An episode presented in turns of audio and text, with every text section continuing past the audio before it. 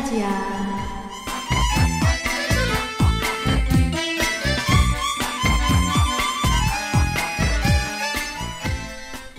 네, 안녕하세요. 부천 국제 판타스틱 영화제 비공식 비자는 날비자입니다. 비공식 팟캐스트 한여름의 판타지야.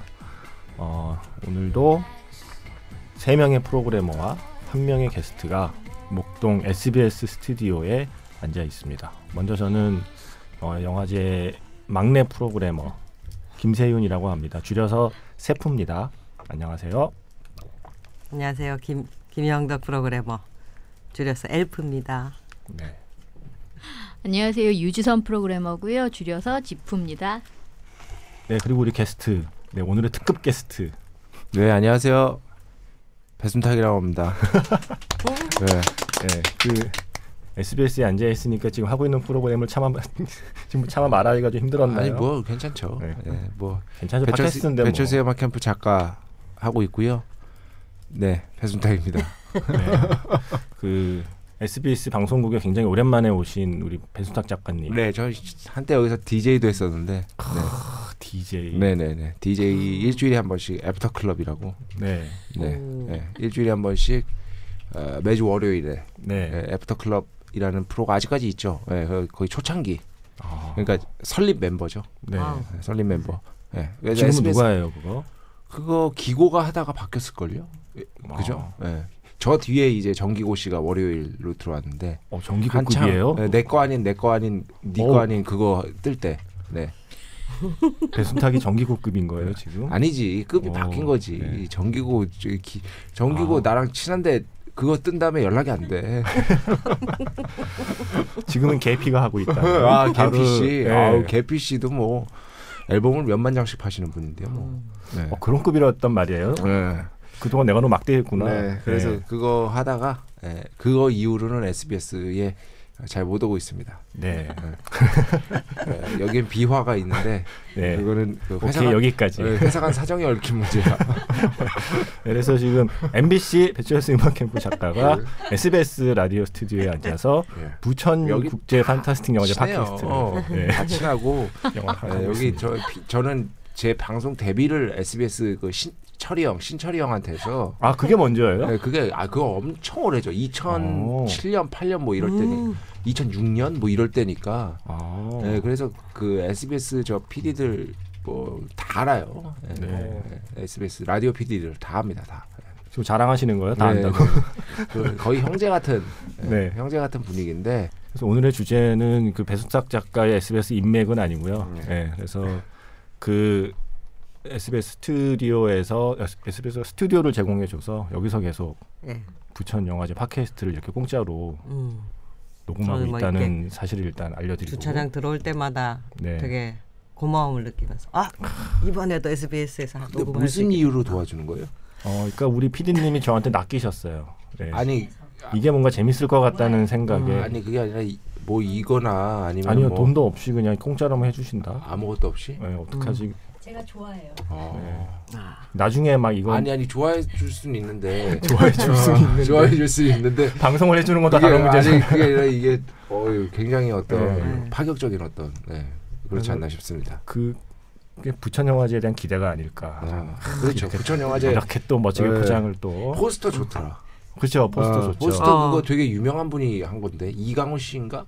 아니 그분이 미술 감독님 미술 감독님이 이제 지휘를 하셔서 총괄을 하시고 그죠 맞죠. 예. 예. 다른 아티스트가 직접 작업은 다른 아티스트가 음, 아, 하셨는데 되게 유명한 분이었군요. 어, 이광훈 작가님은 음, 근데 뭐- 셰프님은 유명한 분만 잘 미끼로 잘 음, 주, 주변에 이렇게. 주변에 어슬렁거리면서 네. 이- 기생하는 거죠. 음. 네. 약간 거머리처럼 이제 그들의 그들의 인맥을 약간 빨아먹는 거의 뭐 아주 예쁘게 잘 나왔더라고요. 네. 예. 마음에 듭니다. 축하드립니다. 네 고맙습니다. 네. 그래서 우리가 이 포스터에 보고 낚여서 오는 많은 사람들에게 음. 음. 뭔가를 보여줘야 되잖아요. 네. 그래서 지금까지는 이 팟캐스트가 그러니까 우리가 다녀온 해외 영화제에 대한 일종의 음. 탐방기와 여행기로 주로 이제 이야기를 나누었는데 아, 그럼 세 분이 다 깐네 가신 건가요? 아? 그럼요. 네. 아. 네. 근데 뭐 고맙겠다. 깐느에 거기 아프리카 아프리카 박물관 가보셨습니까? 못 가봤어. 깐느 영화제를 일하러 가서 아프리카 박물관을 왜 갑니까? 그게 있습니까? 아니, 코앞에 있어요. 아, 어디 코앞에? 깐, 깐느 뭐 극장밖에 몰라 도시. 자체가 돌아보려면은 그거 하루도 안 걸리는데 그거 뭐 반나절 걸리나? 혼내시는 것 같은데요. 지금 아프리카 박물관 안 네. 가셨다. 아니 죄송합니다. 제가 혹시 내년에도 프로그램을 하게 되면 네. 내년에 아프리카 박물관. 내년에 어. 도착한 첫날 아프리카 박물관부터 가고 네. 영화고 뭐고 아프리카 박물관부터 네, 가겠습니다. 거기 그 갈 데가 아프리카 박물관하고 해변 구경 외에는 깐느 영화제가 아무것도 없기 때문에 깐느가 그 앞에 그 저? 해변가에 해변가에 그 명품점들 네. 여전- 아, 여전한 아니, 근데 거요? 어, 딱 어, 어, 잘 알고 계시네요. 예, 제가 가- 언제 가셨나요? 세, 세 번인가 아 네 번 갔군요. 아프리카 어. 박물관 가려고? 미뎀 미뎀 참여하러 옛날에 음반사 아, 다닐 때. 아, 아. 거기 또 근데 미뎀은 1년 사람이 내내 깐느 전- 영화제 사람이 엄청 음. 많잖아요. 네. 근데 미뎀은 사람이 그렇게까지 많지 않아서 네. 놀기 딱 좋아요. 그래서 아프리카 네. 박물관을 간 거구만. 그, 그리고 미뎀 저는 아프리카 박물관을 갈 시간이 없었어요. 미뎀은 여, 미뎀은 6시 이후에는 뭐 할 게 없거든요. 아. 그 거기 딱 닫으면 그, 그 건물 있잖아요. 똑같은 데서 네, 하거든요. 빨래 6시에 6시 이후엔 자유 시간이에요. 음, 예. 괜찮다. 예. 아, 무지 먹었지. 무지 마셨어. 뭐를 아 술을 네, 엄청 먹었어요. 해변에서 거기에 한국식 파스타랑 똑같은 맛을 내는 크림 파스타랑 똑같은 맛을 내는 파스타 네. 집이 있습니다. 한국식 파스타. 아 지난주에 부를 아니야. 지난주에 불러갖고 깐느 얘기할 때 부를 걸그 장성란 기자와 함께 네, 똑같은 출연했으면 아 장성란 기자님 나오셨습니까? 네 우리 지난번에 저희 네. 깐느 어머님. 성함이 장성란입니다. 아, 지금 이야기가 어디로 튈지 아 모르겠어. 아, 정신 제가 옛날에 옛날에 제가. 뵀었, 뵀었거든요 장성란 기자님. 네. 그래서 진짜 저희 어머님 성함이 장성란이에요. 네. 네. 장성란 기자 안 좋아했을 것 같은데 어머니 성함이라고 그러면 뭐 여동생 성함이 네, 네, 여동생 네. 이름도 아니고 어머니 성함이라고. 그래서 깜짝 놀랐습니다. 네. 그래서 어쨌든 그 깐느 스페셜까지 해서 해외 영화제에 대한 프로그램을 탐방기를 주로 했고 이제는 본격적으로 네네. 부천 영화제가 다가오기 때문에 대체 그래서 니들이 그렇게 해외 영화제 다니면서 뭐 영화를 음. 많이 봤대는데 점점점 음. 그래서 올해 영화제는 가서 볼만한 게 뭐 있니? 네. 라는 질문에 대한 답을 이제 하나씩 음. 드리려고 합니다. 네.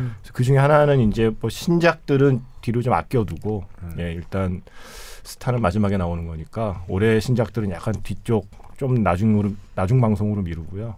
오늘은 우리가 좀 진작부터 준비했던 특별전 음. 어, 영화제가 최근 화제작과 신작을 모아서 상영하는 게 물론 가장 큰 그 비중을 차지하지만 그거 외에 하나의 어떤 테마를 정해서 몇 가지 특별전을 준비해서 그 관객들에게 선보이잖아요. 그래서 올해 부천영화제가 준비한 그 많은 특별전 가운데 음. 하나 좀 약간 좀 많은 분들께 알리고 싶은 특별전이 있는데 정작 우리는 그 특별전을 하자고 해놓고 그 특별전의 주인공에 대해서 우리는 아는 바가 없습니다. 그래서 그냥 그 사람 특별전을 그냥 막연하게 그 사람을 좋아해서 하고는 싶었는데 정작 그 사람이 어떤 얼마나 대단한 사람인지 정확히 알지 못해서 오늘 베스탁 작가님께 우리가 특강을 들으려고 어, 모신 겁니다. 네네. 올해 준비한 부천 영화제 특별전 중에 하나가 바로 데이빗보이 특별전입니다. 아.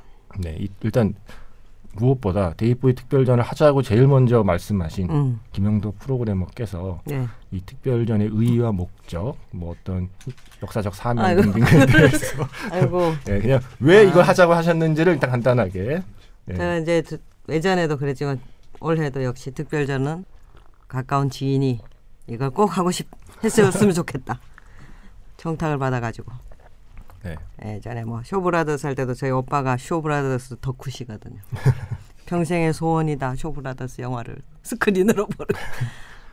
뭐 그런 거 좀 데이빗 보위가 올해 이제 하늘로 영원히 우리 마음속에. 근데 이제 그 죽는 날까지 뭔가 끝까지 하늘로. 예술가의 모습으로 한 점 부끄러움. 아름, 예, 정말 한 점 부끄러움 없는 예술가의 모습으로 가셨는데 그 팝 문화와 어떤 데이빗 보위와 이런 것들 전체적으로 뭐 음악만 좋아하는 게 아니라 아주 전체적으로 그런 거에 좀 꽂힌 친구가 야야야 우리 데이빗 보위 특별전 해야지. 그래서 제가 아주 성대모사인가요? 네 근데 우리가 그분이 그분이 누군지를 모르니 예, 예, 다리아라고 이렇게 예, 까만 안경 낀 친구가 아, 있는데 네. 그 친구가 그래서 해야 되겠다 이렇게 생각을 하고 은밀히 추진해 본 결과 여러 가지 작품들을 섭외가 가능하다. 네, 가능하게 돼가지고 여기서 말하는 작품이란 건. 영화죠. 영화를. 그 데이빗 보위가 영화에도 출연을 많이 하셨기 때문에 너무 많이 했어요. 네, 우리는 그래서 우리는 영화제니까 데이빗 보위가 출연한 작품들을 뭐 주로 상영하는 행사가 되겠지만 음. 일단은 사실 이 방송을 들으시는 젊은 청취자 분들 중에는 그리고 팝 음악을 잘 듣지 않는 분들은 데이빗 보위가 누군지를 모르는 분도 꽤 있을 것 같다. 음. 라는 생각이 들어서 오늘 배순탁 작가님께 그 중차대한 임무를 맡기고 강의를 들어보려고 합니다. 자, 네. 데이빗 보위는 어떤 사람입니까? 좋은 사람이었어요. 접어야 되나 방송 여기서? 데이빗 보위는 좋은 사람인 걸로. 뭐 위대한 뮤지션이었죠. 위대한 뮤지션이었는데 뮤지션의 영역으로 한정하기에는 스펙트럼이 너무 넓어서 영화도 사실 뭐 데이빗 보위가 나온 영화를 다 보겠다 싶으면은 그게 절대 만만한 그 작업이 아닙니다. 필모그래피 자체가 너무 많기 때문에 저를 이렇게 짧게 짧게 출연한 또 뭐 카메오로 출연한 것도 그렇죠. 많아서 카메오로 출연한 것도 있고 심지어 이제 그 고인이 된 프린스도 있잖아요. 네. 프린스 같은 경우는 영화를 자기가 직접 만들기도 했고 출연도 했었는데 사실 어 음악적 성취에 비해서는 영화적 성취가 뭐 그렇게 막 뛰어나다고 볼 수는 없습니다. 냉정하게 얘기하면 프린스 같은 경우는. 근데 데이빗 보위는 출연한 영화들 중에서도 뭐 굉장히 훌륭한 작품들이 많거든요. 그렇기 때문에 어, 이 영화까지 다 챙겨보고 데이빗 보위를 어떻게 보면은 종합적으로 알아간다는 게 사실 그 우리나라에서 과연 몇 명이나 제대로 알고 있을까라는 의문이 들 정도로 너무 방대한 인물이라는 거죠. 네. 네. 그래서 오늘 차근차근 말씀해 주셔야 돼요. 네. 저희 아까 유지선 프로그래머랑 얘기했는데 유지선 프로그래머는 이분입니까? 네, 네네. 그 옆에 앉아 계신 그분이고요. 네, 네, 유- 저희 그 줄여서 지프님, 네. 우리 유지선 프로그래머님께서 내가 그래도 프린스는 좀 좋아하는데 네. 데이빗 보위는 솔직히 잘 모르겠다. 저는 프린스 공연을 네, 세 번 봤습니다. 이게 좀 얘기가 그렇게 가면 어떻게 됩니까 지금? 네?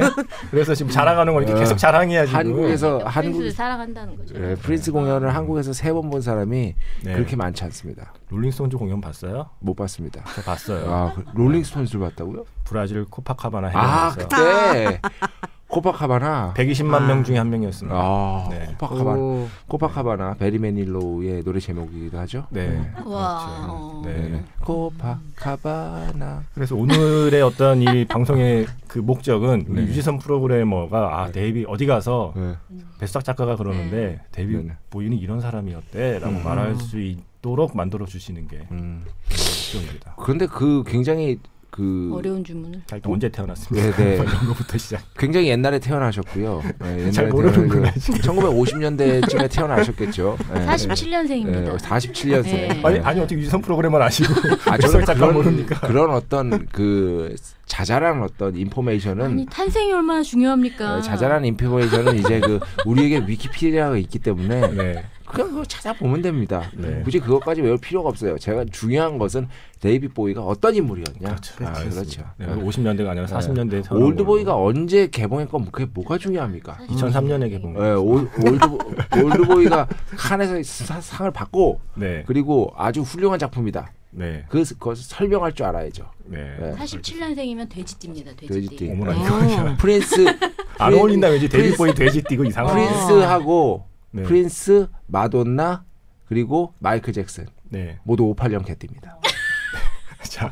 자, 자, 자, 데이빗 보위 얘기합시다. 어. 데이빗 보위. 아니. 지금 데이빗 보위에 대해서 잘 어. 모르는 거 아니에요? 자꾸 이, 자- 자꾸 얘기를 자꾸 딴 얘기를 가는 게 아 근데 진짜예요. 데이빗 보위를 잘 잘 모르는 거 아니야? 역사를 바꾼 58년 개띠 3명입니다. 아, 네. 어. 우리 어.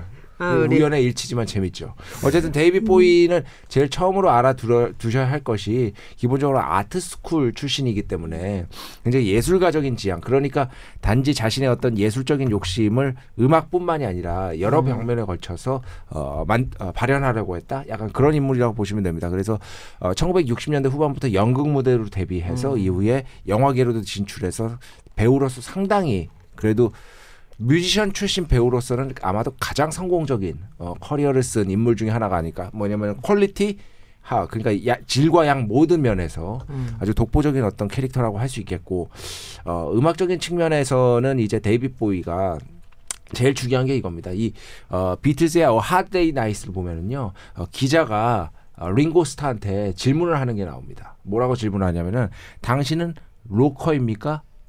mod입니까? 네. 라고 질문을 하는 게 나옵니다. 이게 1960년대 영국 젊은이들에게 하는 질문입니다. 음. 어, 그러니까 누구에게나 다 이 질문을 했는데 비틀즈도 정체를 밝혀달라 이거죠. 이거 좀 이따 설명드리겠는데 그래서 그 저 링고스타가 재미있게 그 둘을 합쳐서 나는 mocker입니다. mocker. 예, 네. 비웃는 사람입니다. 어, 라고 대답을 합니다. 이게 뭐냐면은 1960년대 영국 젊은이들의 패션 코드 그러니까 문화 코드를 읽어 어, 이렇게 이끌어가는 두 가지가 있었는데 그게 하나가 로커였고 하나가 모드였거든요. 하나가 하나가 가죽 재킷이라면 하나는 양복이었죠. 그렇죠. 음. 네, 쉽게 말하면.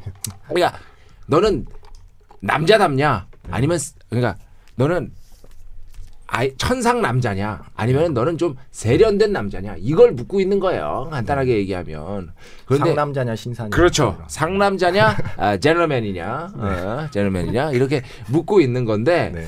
거기에서 이 데이빗 보위가 해결책을 제시한 게 네. 외양은 mod로 음. 음악은 락으로입니다 음. 간단하게 네. 얘기하면 네. 어. 그러니까 외양은 mod예요. 데이빗 보위가 얼마나 이 그쵸 수트 입었죠. 남자는 수트빨이다. 어, 라는 거를 이- 그 온몸을 통해서 증명해 주신 분 아닙니까? 네, 그래서 수트 멋지게 입고 사실상 그런데 데이빗 보위의 음악이 이제 디, Ziggy Stardust 앨범을 들어보면 그때 당시에 락앤롤과 크게 다르지 않아요. 그러니까 glam rock이라는 것이 음악은 그냥 락앤롤입니다. 기본적으로. 뭐 glam rock의 따로 그 음악적인 특징이 그렇게 명확하게 구분되는 게 아니에요. 그러니까 glam rock이라는 건 외양은 멋지게 그러나 음악은 기본을 지킨다 이거거든요. 그러니까 한마디로 mod와 로커의 정서를 통합시켜 버린 거죠. 음. 이둘 중에 하나를 선택하는 게 아니라 이게 바로 데이빗 보위가 첫 번째로 어, 주목받을 수 있었던 어, 가장 큰 요인이라고 할 수 있겠고요. 물론 그 이전에도 활동을 했었죠. 어, 그 이전에도 활동을 했었는데 제일 대표적인 게 Space Oddity 네. 같은 곡들. 이거는 데이빗 보위 초기 작품이고 이때는 데이빗 보위의 분신이 Major Tom이었죠. 네. Major Tom. 우주 갔다가 못 돌아오죠. 네. 그 내, 노래 내용 자체가 그렇습니다. 근데 아폴로 발사할 때 텔레비전 방송에서 그걸 배경으로 들었죠. 쟤네들 못 돌아오라고. 다행히 잘 돌아왔죠. 네. 외국 애들도 그러니까 가사 내용을 그렇게 깊게까지 듣질 않는다는 거예요. 어. 최근에 개봉했던 영화 중에는 월터의 상상은 현실이 된다 해서 벤 스틸러가 그렇죠. 헬리콥터 올라탈 때 네. 나왔던 노래가 바로 Space Oddity. 네, 굉장히 낭만적인 어떤 감상적인 선율을 갖고 있기 때문에 그걸 쓰는 건데 네. 아, 기본적인 내용은 우주 미아가 된다는 겁니다. 네, 여러분들 조심하시기 바랍니다. 네. 포. 네. 갔다가 못 돌아온다는 거예요. 그 다음에 이제 Ziggy Stardust. 그렇죠. 네. 이제 Ziggy Stardust가 나옵니다. 음. 그 다음에 Ziggy Star, Stardust로 또 변신을 해요. 음. 그때가 완전히 좀 패션도 그렇고 외양이 그 흔히 말하는 glam이 된 때가 그렇죠. 그때 어? 화장도 진하게 하고, 네. 네, 화장도 진하게 하고 해서 그러니까 어, glam rock으로서 어, 대중들에게 어떻게 보면 충격을 전달해 줬는데 가장 중요한 건 인터뷰는 그거죠. 아, 요즘 같은 시대에 1970년대에 glam rock을 한 이유는 명확합니다. 1970년대 들어서 네, 이 데이빗 보위가 glam rock을 한 이유는 그때 음악사적으로 제일 중요한 게 뭐냐면은 1969년에 우드스탁 페스티벌이 끝났잖아요. 아, 그렇죠. 네, 그리고 나서 대중들이 한마디로 공허해진 거예요. 음. 네. 음악으로 끝났다. 음악으로 어 좀 사회가 뭐 바뀔 줄 알았는데 안 바뀌었어. 음. 어뭐 된 게 없어. 음악으로 얼마나 공허하겠어요. 도올인가요? 지금 요즘 열심히 연습하고 있습니다. 아, 깜짝 놀랐네. 네. 네. 어쨌든. 된게 없어. 네. 한마디로 음악으로 세상을 못 바꾸는구나. 공허한 거예요. 음. 그 공허한 대중들을 다, 대중들에게 눈길을 다시 얻으려면 거기에서 아예 캐롤 킹처럼 그 공허함을 애모해 주든가 네. 아니면은 아예 강력하게 저 새끼 뭐야 이렇게 나가야 되는 거죠. 에, 그래서 데이빗 보위가 glam rock이라는 것을 들고 나와서 한바탕 파란을 일으킵니다. 이때 마크 볼란이라는 네. 아주 뭐랄까 위대한 라이벌이 있었는데 어, 제가 그 최근에 그 번역하고 있는 번역 책에 따르면 네. 마크 볼란은 과 데이빗 보위 중에 왜 데이빗 보위가 더 오래 갔냐?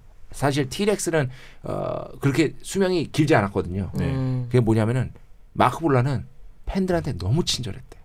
애가 너무 좋았대. 애가 그렇게 착했대. 돼. 역시, 착하면 안 역시 돼. 나쁜 남자여야 돼. 근데 아. 뮤지션의 가장 중요한 일 덕목은 뭐냐? 네. 신비감의 유지거든. 어. 아우 신비감하면 데이빗 보위. 우리 볼란이는 너무 애가 저 네. 평민 같은 거야. 네, 순했네. 어, 간단하게 얘기하면 음. 약간 귀족적인 느낌. 어, 이웃집 마크 남- 볼란 평민설. 어. 그래가지고서 마크 볼란은 조금 어, 아. 실패했다라는 그런 분석을 하더라고요. 어쨌든 데이빗 보위는 그 뒤에도 뭐 Aladdin Sane 같은 그 이전에 이렇게 번개 머리한 거 네. 기억나시죠? 무지하게 멋있잖아요. 아, 그거 포스터 하나 집에 딱 걸고 있으면 간지나죠. 음. 네. 그 Aladdin Sane으로 변신을 한다든지 아니면은 어, Labyrinth라는 영화에서는 아, Goblin. King으로 네. 어, 변신을 한다든지 해서 끊임없는 자기 탈피를 통해서 대중들에게 저 새끼가 다음엔 또뭘 할 것인가 음. 궁금증을 일으키게 맞네. 맞네. 예, 이게 가장 중요한 핵심이라고 할 수 있겠습니다. 그때 glam rock 할 때 의 데이빗 보위를 모델로 한 게 Velvet Goldmine 맞는 거죠? 그렇죠. 어, Velvet Goldmine Velvet 저 Goldmine이라는 영화를 있습니다. 아 정말요? 네네. 네. 바로 샀죠. 네. 어, 이거 그런 볼 빠질 식- 것 같아. 빨리 어, 어. 저기 데이빗 보위 얘기로.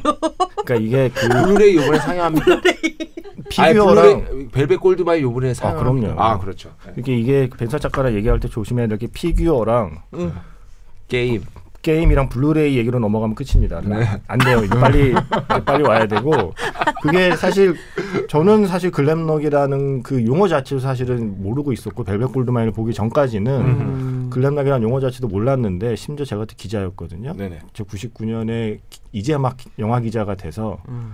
기자 되고 그 다음 달에 제가 처음 뭐 프리뷰를 쓰게 된 게 Velvet Goldmine이었던 것 같아요. 근데 영화 기자가 돼서 지면에 글을 쓰는데 아는 게 하나도 없는 거야. 그래서 글램록에 대해서 엄청나게 막 공부를 막 했었는데 어디에도 명확하게 글램록이 뭔지를 말해주는 사람이 없어. 글래머러스 락의 준말이고 네. 뭐 이렇게 어, 글래머러스가 사실 우리나라에선 굉장히 이상한 그치. 그 어떤 뜻으로 소비가 되고 있는데 아 여기서 먼저 얘기를 해야 될 게 배수작 작가가 참고로 영문과를 나왔기 네네네. 때문에 예. 오. 영화에 대한 해박한 지식이 예. 있다고 네. 한번 믿어봅니다. 아, 독해를 잘합니다. 독해를 잘하고 어, 회화는 못하는 거 알 것 같아요. 어, 회화는 얘기만 회화는 들어도 할 줄 아는데 예. 30분 이상 하면 설사가 와요. 영화하다가 영화도 물렁증을 네, 내가 물렁증이- 물렁증은 들어봤지만 설사병을 처음 설사가 들어요. 긴장을 해가지고 어, 그래서 제 미팅 시간은 30분이 한계입니다. 외국인 나가서. 네. 어쨌든 그런데 glamorous 화려하다는 뜻이죠. 네. 어, 화려하다. 그러니까 이게 육체적으로 풍만하다는 의미는 거기 없습니다. 우리나라에서 이상한 뜻으로 네. 어, 좀 소비되는 측면이 있죠. 그래서 외양이 화려한 네. 어, 그런 rock을 이제 glam rock이다라고 그때 당시에 총치를 했었죠. 그래서 glam rock, glamorous 네. rock의 어, 준말이라고 할 수 있겠습니다. 그래서 아마 잘 데이빗 보위 옛날 사람이다 잘 모르겠다 하시는 분도 만약에 Velvet Goldmine을 보시면 음. 거기에 나오는 크리스천 베일 같은 그 시대의 젊은이들이 왜 데이빗 보위 같은 음. 그 스타와 뮤지션에게 빠져들었는가에 대해서는 그 영화를 보시면 약간 아 저래서 음. 그들이 그들을 좋아했구나라는 이런 좀 이해가 되지 않을까. 그럼 glam rock의 영향력이 1980년대에도 아주 지대한 어떻게 보면 청소년들에게 영향을 미쳤다는 걸 지금 현재 인기 탑인 Sing Street가 증명하고 있잖아요. 예, 전형적인 glam rock 그러니까 음악을 통해서 자신감이 상승하니까 자신들의 영웅들의 어, glam rock 패션을 그대로 따라하죠. 어, 그 주인공 자체가 그죠. 네. 예. 그러니까 약간 정말 아까 말한 그 신비감이 핵심인 것 같아요. 음. 그러니까, 그러니까 자신을 어쨌든 외계에서 온 외계인이라고 음. 예. 말도 안 되는 얘기죠. 저렇게 캐릭터를 만들어내는 것도 약간 데이빗 보위가 시초였던 것 같고 그러니까 캐릭터 싸움이라는 거. 예. 대중문화에서 굉장히 중요한 게 아, 캐릭터 싸움이다라는 거를 굉장히 선구적으로 파악했던. 예. 그러니까 자기 스토리를 만들어낼 줄 아는 뮤지션. 음. 그러니까 자기 인생을 약간 뭐 시나리오 쓰듯이 그렇죠. 예, 자기 인생, 자기 그 커리어를 그게 시나리오처럼 써나갔던 사람인 것 같아서. 음. 뭐 자기의 음악을 plastic soul이다라고 해서 포장도 할 줄 알고. 네. 예, 그러니까 뭐 glam rock이다. 그리고 또 이 음악은 Young Americans 앨범인데 plastic soul이다라고 뭐 이렇게 포장해. 소그 plastic soul이 뭐 별- 별게 없어요. 역시 그게. naming이구나. 예, 별게 없어요. 그게 믹 재거가 처음 만든 말인데 예. 백인들이 하는 소울을 blue-eyed soul이라고 하잖아요. 눈이 네. 파라니까. 네. 근데 blue-eyed soul은 언어가 약간 좀 구리지 않아. 너무 역사도 오래됐고 네. 젊은이들의 용어가 아닌 느낌이 들잖아. 네. 그러니까 용어 그냥 만든 거예요. 그냥 plastic soul이라고. 음, 흑인이 하는 건 아니니까 약간 플라스틱 느낌이 난다. 뭐 그거예요. 예. 그래서 약간 가짜 느낌이란 어, 건가요, 약간 그러면? 가짜 느낌인데 그 어, 가짜와 진짜의 경계를 흐릿하게 하는 게 또 예술이기도 하니까. 예. 저는 막연하게 데이빗 보위 음악을 막 사실 의- 음악은 이 영화를 보면서 오히려 저는 영화 음악에 데이빗 보위가 많이 쓰이니까 음. Heroes 같은 노래 제 인생의 영화라고 하는 월플라워의 그러니까 그 나는 장면에 쓰인 월플라워가 그 정도 급은 아닌데 자꾸 제 인생의 영화라고 하시니까 아, 나는 나는 나는 그 영화가 너무 좋아. 어. 예, 좀 개취해요. 왜 이래요? 그게 이게 언제 올라가죠? 이게 그쵸 6월 6월 둘째 주 아, 셋째 주나 예. 이게요. 지난주 토요일에 황석희 씨가 네, 아 번역가 황월 월플라워 가지고 월플라워스 가지고 저기서 강의했을 거예요. 음. 그 얘기는 또 왜 나옵니까 지금 이 사람 제가 이 새끼 정신 차려야 돼 우리가. 네. 황석희 씨 유명하니까 이런 거 이름 중간 중간 얘기해 줘야 돼요. 네. 아 그러면 이게 팟캐스트 청취율에 좀 도움이 됩니까? 네네네. 황석희 씨 지금 거의 아이돌급 인기인데 거의. 음. 네. 황석희 씨 강제 출연 뭐 이런. 언제 한번 출연 네. 한번 부탁해 보세요. 네. 그래서 저는 나중에 영화에 그 데이빗 보위 노래들이 쓰이는 시점들이 되게 장면과 잘 어울려서 음. 그래서 데이빗 보위 노래를 좋아한 건 그 뒤고 그 전에는 그냥 노래를 하는 뮤지션이라기보다는 네. 그야말로 하나 약간 좀 아이콘, 약간 음. 특이한 사람으로만 인식을 했던 게 약간 성적으로도 모호한. 그렇죠. 음. 모든 게 모호하게 네. 가는 거예요. 그렇지. 그러니까 이성애자인지 동성애자인지 양성애자인지 뭔가 다 모호한. 음. 전 쉽게 지구인인지 말하면 우주인인지도 뭐. 네, 그- 저는 그것도 사실은 저게 말이 저, 저걸 사람들이 좀 받아들인단 말이야 싶었지만 쉽게 말하면 저는 역사상 가장 가장 성공한 또라이가 아닌가라는 생각을 전 하고 있습니다 데이보이에 대해서. 그러니까 경계에 자신을 가장 항상 위치 지은 건데 음. 음. 악적으로 뭔가 명확하게 무엇을 어떤 장르적으로 확고한 무엇을 한다기보다는 경계에 자신을 위치 지어가서 여기로 갔다 저기로 갔다 그러면 쉬워지잖아요. 네. 그게 마치 음악적으로 봤을 때 약간 power chord, 코드 같은 느낌이 드는데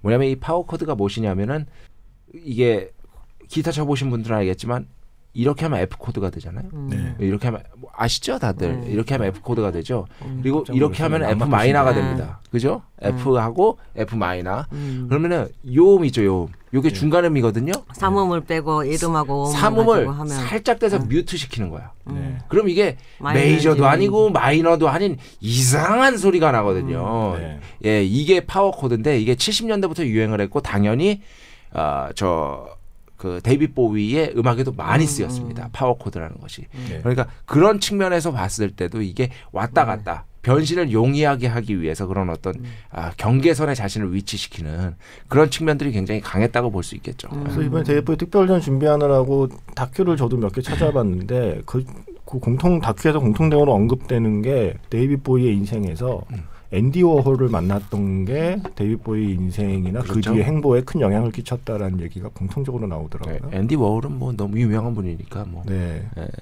그러니까 약간 거기서부터 좀 더 그냥 그 전에 뮤지션이 좀 강했다면 앤디 워홀을 만나면서부터 음. 좀더 폭넓은 아티스트로 좀 간 게 아닌가라는 생각을 저는 했었습니다. 그렇습니다. 그리고 또 중요한 데이빗 보위의 어떤 행보 중에 하나가 베를린 삼부작 이라고 할 수 있겠죠.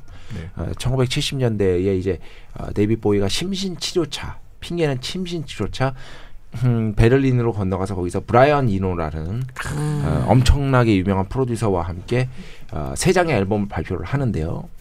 그런데 이 앨범 세 장이 굉장히 그 당시로서는 아주 어, 프로그레시브한 진보적인 네. 어, 그 어디에서도 들을 수 없었던 그런 음악들을 담아내면서 다시 한번 격찬을 받는데 사실상 베를린으로 간 이유는 어, 가장 유력한 설은 여러 가지 설이 있어요. 뭐 약을 좀 네. 더하러 갔다. 음. 약을 더 하러 베를린까지. 그때 베를린은 약물의 천국이었어요. 아 그래요. 네. 네. 그때 당시에 아, 자료를 보면 아니면은 뭐 다른 어떤 베를린에서 좀 아, 예술적인 영감을 그때 베를린이 뭐 예술가들이 많이 모이는 곳이었다고 합니다. 예술적인 영감을 수혈하러 갔다. 뭐 이런 여러 가지 설이 있는데 가장 유력한 설은 아, 세금 피하러 간 거죠. 롤링스톤스가 저 어마 어, 신비감 막 깨려고 네. 그래. 데이빗 보위도 막. 롤링스톤스가 프랑스에서 오래 체류한 게 그 이유입니다. 아, 프랑스에서 오래 체류하면서 마리안느 페이스풀이랑 뭐 아, 파티하고 뭐 그게 영국이 세금을 너무 때리니까 네. 예, 너무 때리니까 그거 피하려고 갔다는 게 가장 유력한 설이기는 합니다. 네. 네. 이 점점 얘기가 데이빗 보위 특별전에서 다룰 만한 어떤 아티스트인가 얘기를 해야 되는데 지금 데이빗 보위 탈세설이 나오면서 얘기가 지금 탈- 잠시 이렇게 베를린 그 삼부작에 탈세는 대해서 아니, 조금만 더 얘기하죠. 탈세는 아니고 좀 덜 내려고. 음. 어, 좀 세금 덜 내려고. 회피설. 네네. 음. 그래서 뭐 어, Low, Heroes, Lodger. 절세설. 요세 세 장의 앨범을 그래서 통상 음. 어, 데이빗 보위의 어, 최고작이라고 네. 보는 분들이 많고 Heroes도 바로 이 아, 3부작 안에 들어 있죠. 음. 네. 그래서 일단 그 음악적으로 데이빗 보위의 그 얼마나 대단한 그 뮤지션이었는가는 사실 대부분 70년대에 넘어서서 태어난 분들이 많이 방송을 들을 거라는 생각에 그 정도로 이제 아 이런 이러한 형님이었다. 형님도 아니죠. 이 이러한 이런 아저씨였다 라는 뭐- 설명은 된 것 같고요. 마지막으로 이제 Fame이라는 곡 들어보시면 마지막으로 Fame이라는 곡 들어보시면 이게 빌보드 1위 했거든요. 근데 솔직히 우리 까놓고 얘기합시다. 이게 1위 할 곡입니까? 거기에 대해서는 되게 이상한 노래거든요. 거기에 대해서는 발언하지 않겠습니다. 아니 그냥 좋은 곡인데 좋고 훌륭하고 great한 곡인데 네. 이게 과연 빌보드 1위를 할 수 있을까? 라고 묻는다면 데이빗 보위라는 타이틀을 빼고. 어, 네. 무명의 뮤지션이 배순탁의 Fa- 어, Fame 그럼 뭐 네. 차트는커녕 과연 이게 1위 곡인가라는 걸 냉정하게 대보면 이거는 부정적인 게 아니라 그만큼 데이빗 보위의 어떤 어, 문화적 위상이 대단했다는 거예요. 어, 이게 좋은 곡이지만 이게 빌보드 1위를 할 수 있었던 동력은 데이빗 보위의 존재감 때문이다. 네. 자, 그 데이빗 보위의 존재감이 네. 음악 외에도 아까 말했듯이 영국부터 시작했다고 그랬고 음. 영화로도 옮겨왔잖아요. 네네. 근데 약간 좀 다른 게 보통은 그런 성공한 뮤지션들은 그 그냥 인기의 편승에서 그냥 영화를 몇편 몇 편 찍잖아요 유행처럼 그렇죠. 비틀즈도 그래서 하드데이 나이트 찍은 거고 뭐 배철수 선배님도 뭐 몇 편의 영화에 그때 막 출연하시고 막그 하셨던 영화들이 이제 김윤석 씨한테 당시 어, 네. 청년이었던 김윤석 씨한테 네 굉장한 충격을 줬다는. 그쵸 음. 저런 사람도 배우라는구나 어, 아니, 충격인가요? 아니, 뭐, 김윤석의 연기 세계에 지대한 영향을 미쳤다라고 배철 선배님께서는 아, 농담 반 진담 반으로 주장하고 계시죠. 네. 네. 어쨌든 어쨌든 그래서 약간 예전에 지금도 가끔 그럽니다만 예전에 성공한 가수들이 그냥 그 인기에 힘입어서 약간은 좀 흔히 말하는 약간은 좀 그 만듦새가 떨어지더라도 영화에 출연시키는 것들은 있었는데 데이프의 작품들을 보면 음. 그렇게만은 볼 수 없는 작품들이 좀 있는 것 같아요. 그렇죠. 뭐 메리 크리스마스 미스터 로렌스가 대표적 아닌가요? 네. 네, 대표적이라고 할 수 있겠고 기본적으로 자신의 어떤 비주얼적인 측면, 영상적인 측면 이런 것들 을 역시도 아주 대단히 중요시했던 어, 뮤지션이고 그 영화 아. 이번에 틉니다 우리. 네. 아 그렇죠. 네. 네, 이건 뭐 어, 네. 굉장히 대표작 중에 하나이기 때문에 네. 좋은 선택이라고 봅니다. 네, 그리고요. 어, 고맙습니다. 네네네. 뭐 칭찬받고. 네. 그 그리고 art school 출신으로 여기서 음. 기본적으로 각종 예술에 대한 어, 어떤 뭐랄까요 기본적인 욕심 어, 이런 것들을 어, 상당히 많이 이렇게 자극도 받고 뭐 그랬을 것이기 때문에 어, 영상이라는 것은 이때 당시가 사실 6, 70년대가 어, 기본적으로 음악의 시대거든요. 70년대 들어서 특히 대, 그 모든 대중문화 중에서 돈이 제일 많은 데가 음악이었습니다. 한마디로 음악 산업이 정말 미친 듯이 정상을 향해 갔다가 80년대에 그게 빵 하고 터지는 거거든요. 상업적으로. 그래서 그럼에도 불구하고 이 영상의 중요성을 놓치지 않았다. 이 영화가 이 제가 봤을 때는 이렇게 생각을 했던 것 같아요. 이 영화야말로 미래의 매체다. 음. 라고 생각을 했던 것 같아요. 지금은 음악이 장이지만 네, 이 영화야말로 음. 앞으로 음악의 뒤를 이어서 미래의 매체가 될 것이다 라고 생각을 했던 것이 제가 뭐 직접 만난 적은 없지만 거의 확실하다 네. 이렇게 봅니다 그리고 실제로 그렇게 됐고 직접 만난 적이 없는데 어떻게 거의 확실한 거죠. 그 어떤 그 치열한 공부를 통해서 막 던진다 네. 그냥 아니, 뭐 이번에 네 편을 상영하는데 어, 네. 네. 그, 아, 소개를 좀 해주시죠. 네. 네. 그뭐 데이빗 보이 작품이 굉장히 많지만 주연급 음. 작품 그리고 뭐 이게 이게 이런 기준으로 해도 되는지 모르겠지만 그냥 뭔가 이거 데이빗 보위스럽지 않게 나오는 건 빼고 음. 아까 정말 데이빗 보위스러운 작품 네편 가오가 살아야 된다 그렇지 네. 주연급으로 그래서 Labyrinth 네. 네. 대표작 예, 짐 헨슨 감독 Labyrinth 그리고 지구에 떨어진 사나이 우리 니콜라스의 그 명작이죠 이거랑 이걸로 저 상도 받았었어요 네. 네. 상도 받았었고 이거는 정말 너무 이, 이 작품은 뭐 이 작품의 데이빗 보이의 캐릭터는 정말 음, 어떤 뭐, 작품- 어, 누, 어떤 지구에 작품 떨어진 어떤 작품인지 짧게 네. 내용이라도 씻습니다. 장관. 76년이니까 거의 데이비 그래, 보이의 그래, 영화 우리도 신비주의가 필요해. 신비- 영화 신비주의 보십시오. 필모그래피 필모그래피 중에서 굉장히 초창기에 네. 네. 해당하는 네. 그리고 이제 악마의 키스라고 음. 네. Hunger죠. 네. Hunger라는 작품. 그리고 마지막으로 그 전장의 크리스마스. 네. 네, 한글 제목이 전장의 크리스마스인데 전장의 크리스마스. Merry 오. Christmas Mr. Lawrence. 아니, 보시면 나기사 감독 뭐 작품을 그 했죠. 라인업 좋은데요? 네. 어, 라인업 네. 굉장히 좋다고 좋다고 생각합니다. 데이빗 보위의 어떤 신비스러우면서도 아주 다중적인 캐릭터를 만끽할 수 있는 네 작품. Hunger는 사실 나중에 리메이크 됐었잖아요. 네. 네, 굉장히 유명한 작품이고. 음. 네. 어, 그 내 작품 저 보러 가도 됩니까? 물론이죠. 네, 그렇죠. 꼭 네. 오셔야 됩니다. 표만 사면 다 볼 수 있습니다. 그렇습니다. 네. 어, 아주 냉정하네. 지금 그 눈빛은 뭐 표를 달라는 얘기 같은데. 어, 아니 저는 네. 저는 그 홍대 앞에 공연도 네. 제가 돈 주고 사서 갑니다. 아, 네. 그래요. 네, 네. 저희가 초대해 드리겠습니다. 얼마 전에 네. M83 공연도 제 돈 주고 가서 봤습니다. 그건 아마 배철수 음악 캠프로 프로모션이 안 들어와서 돈 주고 본거 그러니까 아닙니까? 프로모션이 안 들어오는 건 제가 보고 싶은 거는 돈 주고 사서 네. 본다는 거죠. 아, 은- 어, 근데 이제 그 공연은 아, 자, 이렇게 얘기가 빠지면 안 네, 네. 아 이걸 그냥 다 보시고 저기를 하시죠. GV를 하시죠. 바로 섭외 들어가시죠. 네, 아, 그렇죠. 네. 예, 그거 와서 뭐그 한두 작품이라도 우리 같이 네, 네, 예, 그 예. GV를 합시다. 제가 요즘 김세현 작가가 너무. 바빠서 제가 요즘 주로 허나몽 씨랑 GV를 하고 있습니다. 아. 네, 네. 그래서 제가 그립지 않나요? 아니 아닌가요? 뭐, 네, 아, 그, 그, 또 허나몽 씨가 얼마나 좋은 분인데. 아, 그럼요. 네. 우리 나몽이는 또 네, 뭐, 네, 네. 잘해줘야 나몽이네. 돼. 우리 또 허지웅 아닙니다, 여러분. 허나몽 네. 씨입니다. 네. 오, 그 심지어 허지웅과 허나몽이 같은 시기에 같은 사무실에서 근무를 했습니다. 네, 그렇습니다. 필링 점령 매체로 그 전화가 오면은 네. 그때 그 회사에 얼마나 우- 그 황당한 일이 허나몽 기자와 허지웅 기자가 있었고 선배 중에는 한선희 기자와 한승희 기자가 있었어요. 음. 그래서 항상 헷갈리는 그 커플인데. 그, 그그네 명이 근무했던 시기. 김세윤 작가와 김성민 작가도 있었죠.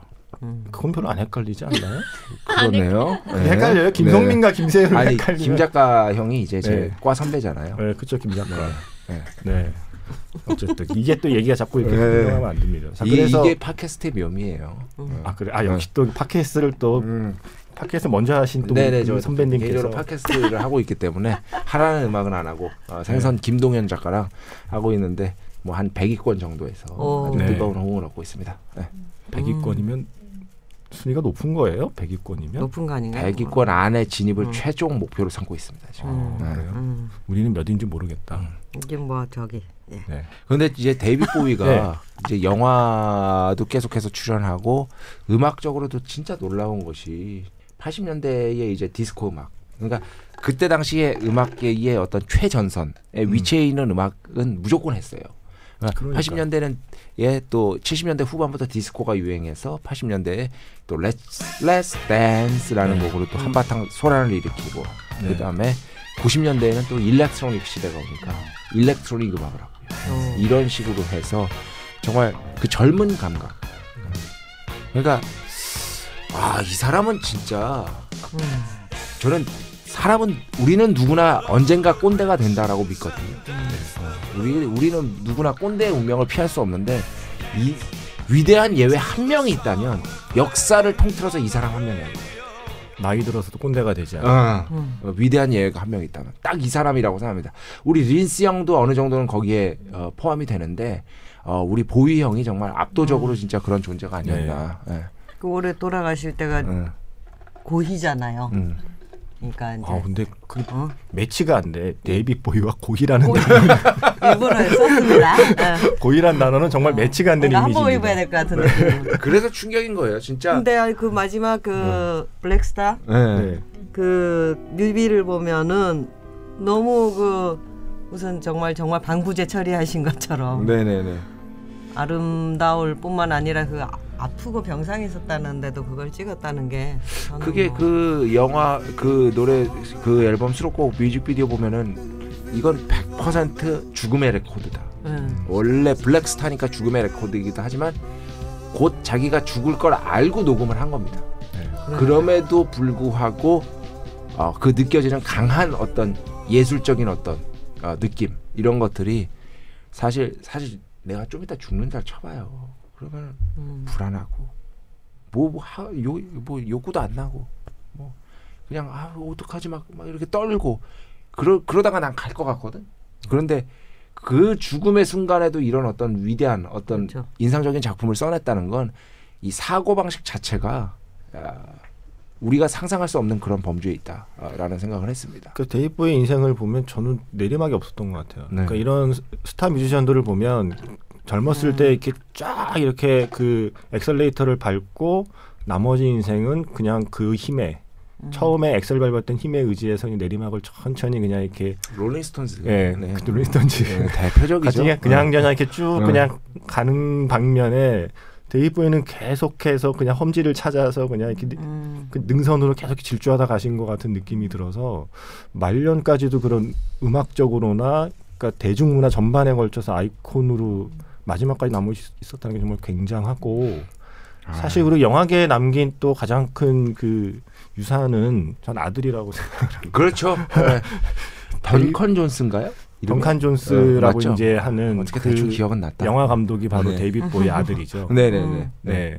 제가 그 감독의 영화를 처음 본 게 The Moon. The Moon. 네, 그 저도 그거 그거 네. 아주 네, 인상적인 작품이었죠. 그때 한국에 왔었어요. 네네. 네, 그래서 샘 록웰이 출연한 The Moon에 보면 음. 그 우주선 내부에 막 한글이 막 음. 사랑 음. 막 컨테이너에 막 이런 말이 써 있는데 음. 한국인 여자친구를 그 사귀어서 아, 또 그렇습니까? 네, 그래서 데이빗 보의 아들이 한국인 여자친구가 있었다는 게 그게 뭐 대단한 거라고 그 당시에 한국인의 기사도 나왔습니다. 한국인의 장인이 될 뻔했다. 니콜라스 케이지의 뒤로 이을 뻔했나요? 그래서 케이지 형의. 네, 그래서 네. The Moon이라는 영화를 그때 한국에 방문을 해서 무대 인사하는 것도 제가 직접 봤었어요. 근데 그 느낌이 뭐냐면 처음에 아 The Moon을 만든 덩칸 존스 감독을 본다는 느낌이 아니라 그냥 음. 데이빗 보위의 아들을 보는 느낌, 그게 느낌이 더 컸어요. 그래도 그 정도면 잘 된 거예요.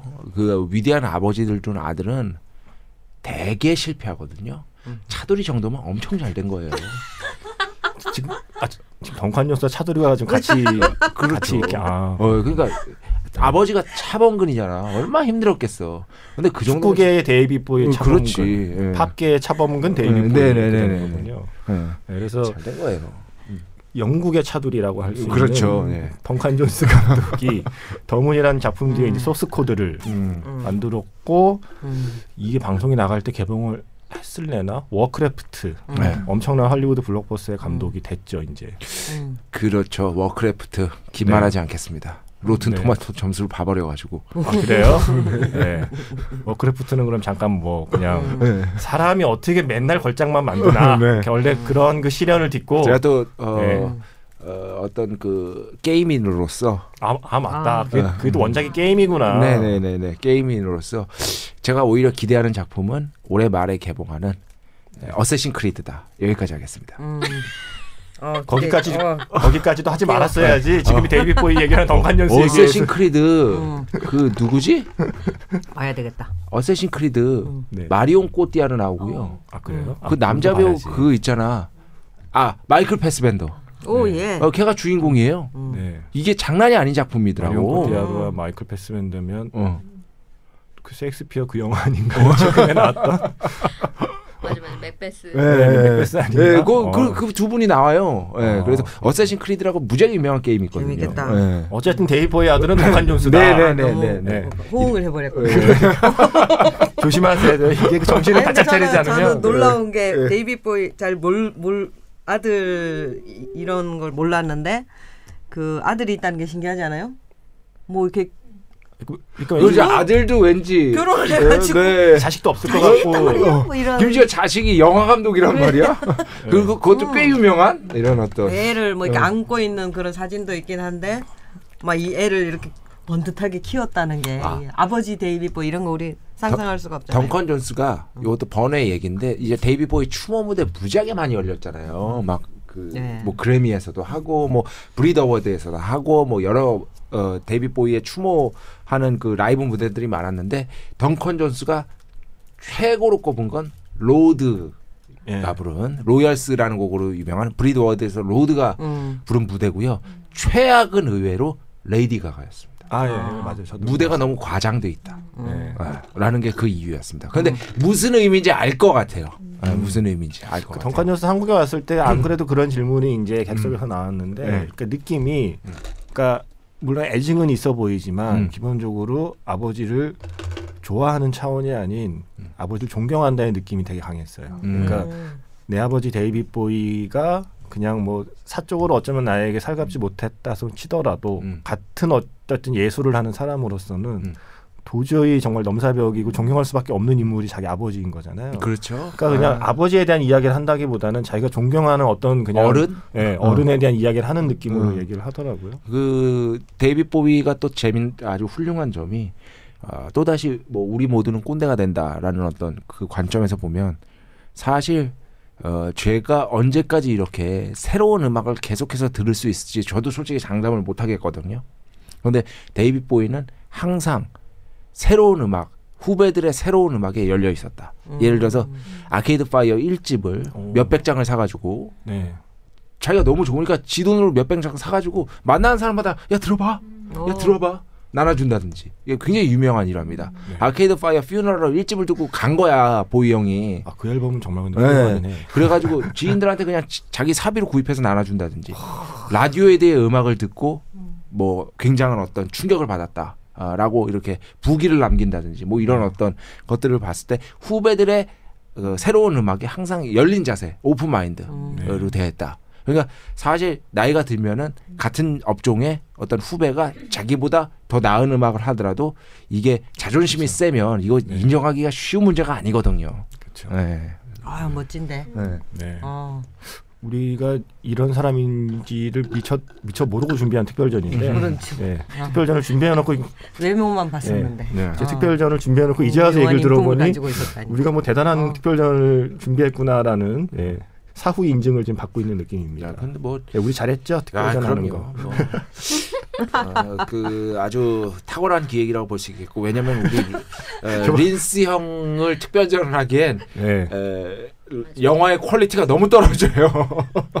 사실 어째 그건 어쩔 수가 없어. 프린스의 대표작은 왠지 배트맨 같아.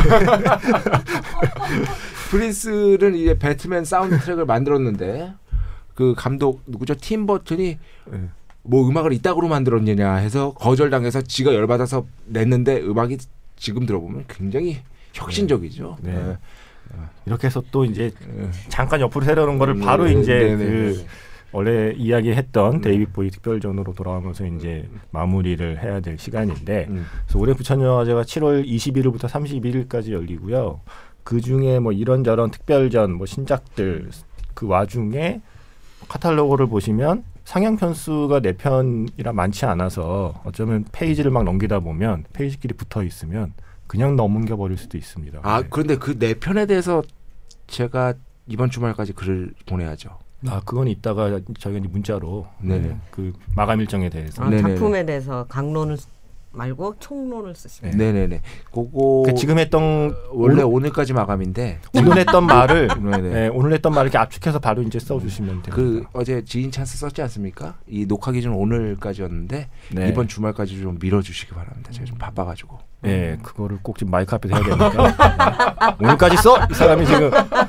네, 제가, 예, 제가 어제 문자를 받을 때는 뭐 그럴 수 있겠다 했지만 마이크 앞이니까 오늘까지 써야 합니다. 네. 그래서 이 데이빗 보위 특별전이 열리고 혹시 이 팟캐스트를 들으시는 분 아 이런 사람이 이런 음악적으로 벨벳 골드마인에 묘사된 그 락스타의 모델이 됐던 인물이 영화에도 직접 출연을 하고 대중문화의 아이콘이었구나라는 걸 알고 작품을 보시면 좋을 것 같습니다. 벨벳 골드마인까지 치면 다섯 작품이네요. 그 사실상 그렇죠. 어, 사실상 다섯 작품인데 네. 데이빗 보위의 영화를 데이빗 보위가 나온 영화를 극장 스크린에서 여러분 그 만날 기회가 여러분 인생에서 그렇게 자주 찾아오지 않습니다. 제가 그렇죠. 보기에 음. 사실상 이번이 마지막일 네. 것 같아요. 이거 네. 다시 그 작품을 섭외를 해서 뭐 누가 음. 판권을 사서 개봉할 리도 없고 그 작품 단독으로 개봉하기엔 또 애매해요. 이게 뭐 이유가 없잖아. 그렇죠. 네. 그건 이제 배순탁 작가가 네. 뭐 몇백 장 데이빗 보위처럼 몇백 장 표를 사서 지인에게 나눠주지 않는 그렇죠. 네네. 애매하기 때문에. 그 영화가 수익을 거두기가 힘들기 때문에 네. 아마 데이빗 보위가 직접 출연한 그 전설의 작품을 극장에서 볼 수 있는 건 이번이 마지막이 아닐까라고 감히 네. 예, 이야기를 해봅니다. 동의합니다. 네. 네.